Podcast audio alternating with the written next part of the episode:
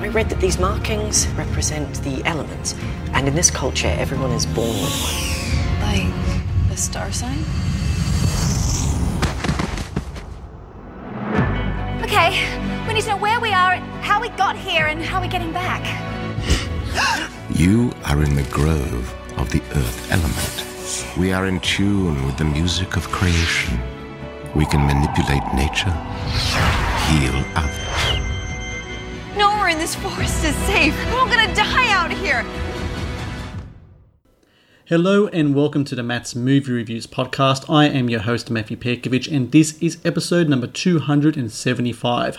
Out now in cinemas across Australia is The Legend of the Five, a fantasy adventure that follows a diverse group of five teenagers who are transported to a faraway land where they must battle against an assortment of sorcerers and beasts to save the world. Joining me on the Matt's Movie Reviews podcast is the director of The Legend of the Five, Joanne Samuel. Jo- Joanne, I thank you very much for joining me on the show.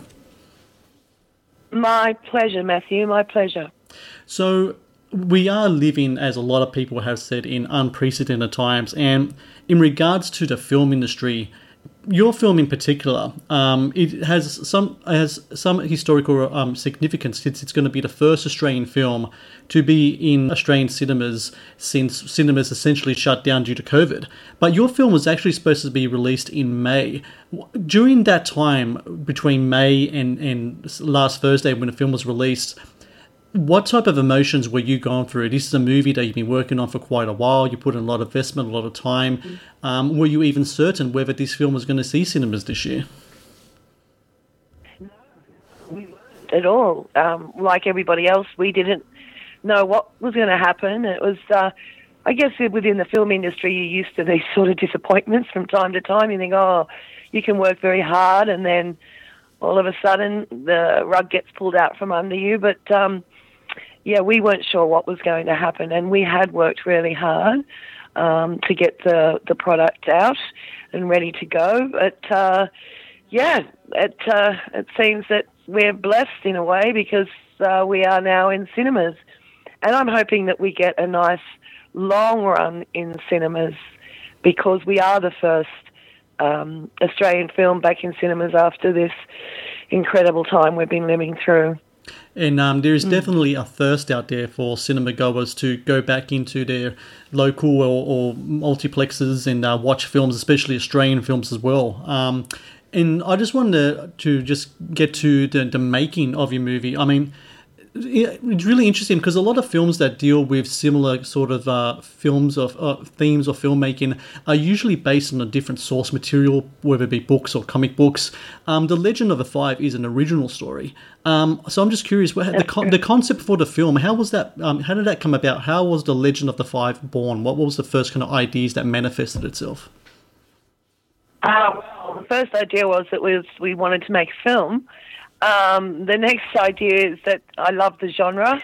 I love family genre. I um, I love kids movies, and then my son produced it along with another awesome um, REP, Tanya Esposito, um, and he sat down and looked at the market and looked at what the best thing for the market was, where we would find an audience because I think it's really important to find that audience. There's no point in making something if you don't get it in front of people. And market, the market research that we did showed that this was the sort of film that an audience would like to see. So Jesse came up with the vision. Jesse Ahern, he uh, is my son and was the producer on the movie. Um, and then Pete McLeod and Jesse and myself uh, got together and we worked on the script.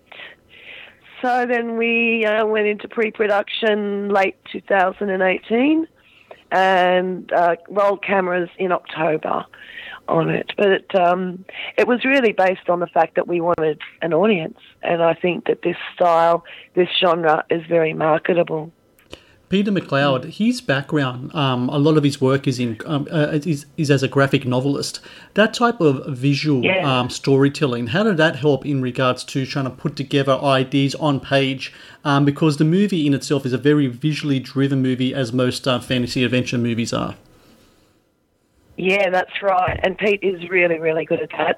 And he's also really good at understanding that that age of young person as well. He works with me. We I run a youth theatre in the Blue Mountains, and Pete works with me on the on a film class. And the kids, he understands really well where they're at. You know, this was a, an age-old story set in a in a magical land, but it's modern. These kids are modern, and they're dealing with modern things as well. Pete's really good at that. He's he really understands where they're at as a, as a generation. Did was there any type of like uh, visual kind of storyboarding or anything like that in regards to how you wanted the film to look like while you were working on the script as well? Uh, not while we were working on the script. Um, I think we communicated really well with that in the beginning, but once we were in pre-production, then yes, you know, and it was like you want that comic book feel about it a little bit, you know, that kids love. They love that style. And the cinematographer, Kaz Dixon, Casimir Dixon, he he really understood that too. Um, he really enjoys that style of shooting as well.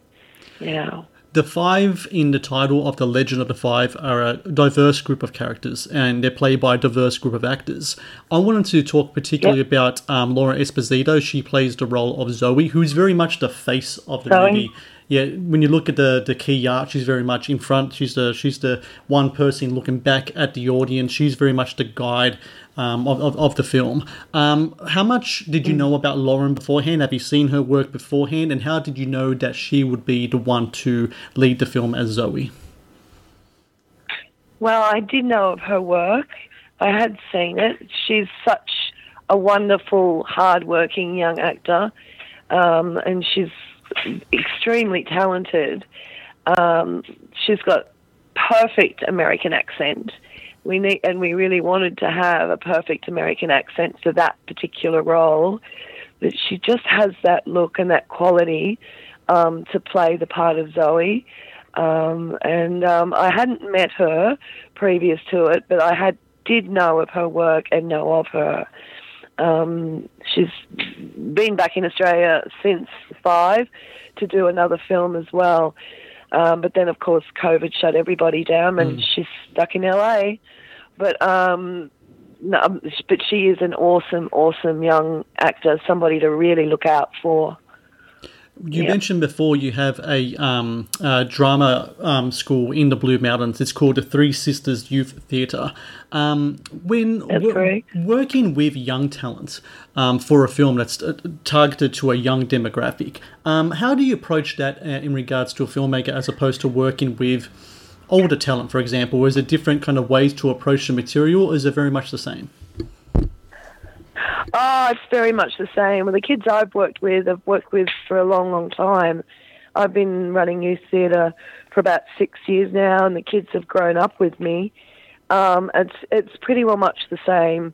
The way you you talk to them and, and bring out the script, the way you um, look at the story and character, and develop that character. I find that actually young people can be a little bit more open than sometimes uh, adults and older actors that have been doing it. They've got their ways of doing things, but I find with the young people, they're just really open to listen and to take direction.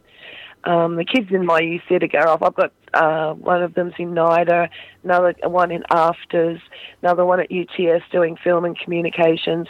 They're really keen and they work hard and they open themselves up to direction and to listening. They understand that it's a learning curve and they're need, needing to to work things out with a director. So I actually find it a little bit easier to work with kids. Um, that old adage, don't work with kids or animals. Mm. But um, my, but I find that um, my kids at youth theatre are, are actually really, some of them are really going to be stars and just do great things. I know that. When it yeah. comes to a film like like The Legend of the Five, so much of it the success of it has to depend on the world, the world building of it. And I think we're really yeah. lucky in Australia because we have natural lo- location, a, a, resource which is these natural locations that can seem otherworldly to like out, outside eyes, and even even people in Australia too. I'm sure there are you would have done some scouting across uh, Australia for, in New South Wales and seen places you've never seen before. Um, When it comes to this film, um, you worked in the Blue Mountains, which is, which is kind of like your backyard there, um, Wollongong, Bathurst. It's my backyard. Um, when it Yep. came to choosing those locations, um, were you kind of surprised at what you were able to find? Were there pa- places in the Blue Mountains, for example, which you lived, you've maybe never seen before, or never seen the, maybe the cinematic quality, and were really surprised at how it came across on screen? Um, I've lived in the mountains for a long time, and there's not much that I don't know about the locations around the place. There's some places that I haven't been to, but then to take a cast and um, some crew into some of these locations you, is is quite difficult. So you have to know where you're going and know what you want and get in there and get the shots and then get out again because some of these places are quite difficult to get to. That little travel sequence that um, you see in the in the film where they go in front of the waterfall Yeah. at Wentworth Falls, Bridal Falls, and a few other places that they went to. They took skeleton crew down and just did some travel shots with them. Because uh, Nick Ahern that did um, the B cam stuff and the Steadicam stuff, um, he's lived up here a long time and knows exactly where to go to get those shots. Um, and then, of course, there was out at Mount Wilson, which is just absolutely gorgeous, the Cathedral of Ferns. That place is really, really beautiful and so easy to shoot out there. No, that you've done very few sound problems. It's very quiet. Trying to shoot in Sydney or big cities is always sound is always a bit of a difficulty, but up here in the mountains as well, the sound was just so much easier to shoot. Uh, but it's just so many areas here, so many beautiful areas in the mountains and different types of um, landscapes, making a hard rock or waterfalls or ferns or softness. So um, you've got such a choice. And you're right, it is a character. The the place for our film was definitely a character that needed to be alive. And I think that the Blue Mountains gave us so much more production value because of the beauty of it and the grandeur of it. It's um, it's a very special place.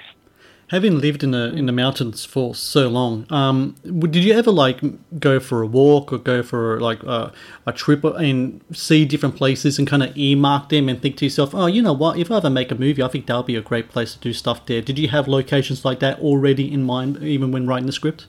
Oh, sure. Absolutely, yes. Um, there's places that I'd like, you know, you want to keep secret too, that you don't let too many people know about. But there's not many places like that up here anymore where most people know about all the good spots now. Um, so, yeah, no, absolutely. There's um, a couple of spots that I'd like to film in that I know are just so beautiful that we haven't filmed in yet. So maybe when we do the next one, that would be great. And there is not to give away too much. There is possibility there of another, but I don't want to give away too much of anyone who hasn't seen it as yet. Um, the Yes. the other aspect of making a big world kind of like movie like this um, is the v- visual effects challenge, and I've talked to many independent filmmakers in Australia make di- many genre films, um, and that's always been a, a challenge for them because you, when you deal with big world films and you have a low budget, you have to get creative with stuff. When it comes to this film um, and the visual effects um, that you, uh, you use for the movie, um, how did you go about researching which visual effects houses you know that will be right for the film? Did you have um, uh, people already earmark as certain companies in mind? Did you have to do some research? How did it go about finding the right visual effects companies for this movie? Uh, well, that was um, that was Jesse's domain. That was his department, the special effects. We had there is um, a special effects guy up here that I know really well, Tom Taylor. He was our on-set um, effects guy, um, and he really led us um, along that path. And then Jesse did a lot of the research himself, and then um, we got people in and with Tom, and we worked through the special effects that way. Um, that was quite difficult for me as a director, but I could trust that Jesse knew exactly where we were going with it, and also Tom. And then we had pre-production days where we would talk that through with green screen and um, different ways of doing things. So yeah, it was uh, really good to have Tom on set when we did those days, those big. Well, they weren't actually any bigger than any other day, but just different. You know, is you've got green screen and you've got actors getting into prosthetics, and that was tough too. Um, I really admired those actors that could jump into those prosthetics early mornings in that chair for ages, and then sit around all day with stuff on your face and um, just fantastic actors. Really, really lovely. As a um, Tough on them when you do those sorts of things. Of course, yes. So putting all that latex and stuff on them for sure. Um, when yeah. It, when it comes to acting or directing um, performances in regards to gr- with green screen work, I mean, you're, you are an actor, acting teacher, you are a filmmaker. Um, for a lot of your scenes are based in actual locations. Your actors are reacting to the real world about them, and then you drop in a green screen or something equivalent to that. The approaches to that, what are what subtle differences do you have to make um, to make sure that uh, your actors are on key and in their roles, and they can make sure that they can react to what is essentially their imagination above all everything else? Well, it's essential for an actor to have a good imagination, that's for sure. Um, and and I think you just need to communicate very clearly to them in a way, and you need to understand each actor and what's the best way to communicate to them what is exactly on the screen. But they should. We we had a couple of really good script readings as well with them, so they understood exactly what it was that they were reacting to and then, of course, sometimes it's just the physicality that they have to get right, Hmm. which is a technical thing. Um, and and if they're good as actors, which these guys were fantastic, then they can do that. They they're directable. They understand the process because so much of our world is that now, isn't it? It's you know the our fantasy is really big and lots of um, really lovely fantasy scripts out there. So they, they they know what it is that they need to be doing. But it's just up to the up to me to go right. Well, this is what's happening on the green screen. This is what you're reacting to, and to make sure that they're giving you what you want. Um, and uh, I have to say, they're they're really really good, and they work very very hard. And a lot of it was uh, the green screen was um, other um, uh, places, locations that we weren't in, but needed to change the location on that as well. So reacting to a different location, reacting to something that's happening to you. I don't want to give too, uh, too much of it away either. Um, yeah, so uh, they were great, I have to say. Aussie actors work hard and they're passionate and they're so happy to be working, you know? You've been in the industry for a long time. You were there when um, uh, um, you were there for the first Mad Max movie. You were in that movie. You're doing this film now.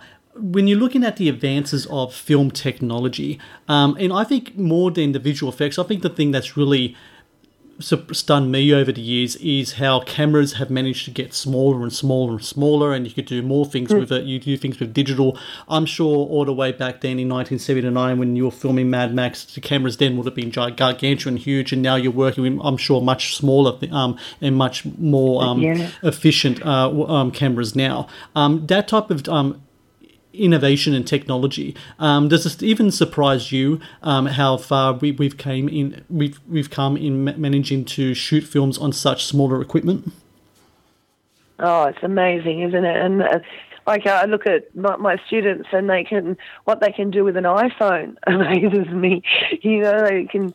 We we work with them a lot using just an iPhone. Use what's at hand. I mean, I got shots of me when I I did a lot of television back in the the seventies and eighties as well, and those cameras in the studio were as big as a little car. You'd sit on them, and everything was so big. You couldn't shoot Mad Max now the way we shot Mad Max One. We everything was real. There was no green screens. It was the actual speeds. Everybody, Grant Page, the stuntman, put the car through um, other cars and did what he did, that was all for real. And the, the decibels of sound we recorded were pretty amazing at the time. That was a real breakthrough, that movie. But I don't think you could shoot it the way we shot it now. Um, because I think the insurance would be too much. but excuse me. But um, yeah, the changes are amazing. It's just incredible what you can do now. And the way we worked back then in those days was was really different. I go back to black and white television and used to shoot Matlock Police for Crawford Productions, and we used to integrate. So we'd use video in the studio, and then when we went outside to shoot exteriors, we'd shoot on 16 millimeter film. So um, you know, you don't do that anymore either. It's very, very different. Very different. In regards to your um, directing career, um, you've done work in TV. Now you have uh, film under your belt as well. Um, what's next for you? Are you looking to expand more on the world, world building of what the Legend of the Five has, with perhaps more more movies? Are you looking to scale back and do more kind of intimate, dramatic work, or is it just whatever comes your way? You know, I'm a working actor. I've always been a working actor, and I love to work in the industry, and that's why I decided to actually direct. It's something that I always felt that I needed to do. I'd love to continue to direct films, um, but I do love ensemble work with actors. I think that's such a joy to work with a, a group of really good actors for a drama as well. It's a couple of scripts that I've been looking at, but I'm not exactly sure yet which way to go. Um, but I know I definitely want to continue to direct, and um, uh, I'll direct really whatever comes my way if I believe in it and have a vision for it. Yeah, I think it's important to say yes sometimes to things, you know. So everyone out there, make sure you also say yes to the Legend of the Five out now in Australian cinemas. Um, perfect timing for school holidays as well, Joanne. Yes, yes. Look, if people want to know where to go to see it, you can go to filminc.com.au. They're our distributors, filminc.com.au slash the legend of the five. Make sure. And that'll give you all the um, the list of all the cinemas where you can go and see it. Make sure everyone out there checks out The Legend of the Five. Support Australian film and Australian filmmakers. Joanne Samuel, I thank you very much for your time today and congratulations with your film. Thank you so, so much, Sophie. Thank you so much. It's been a pleasure.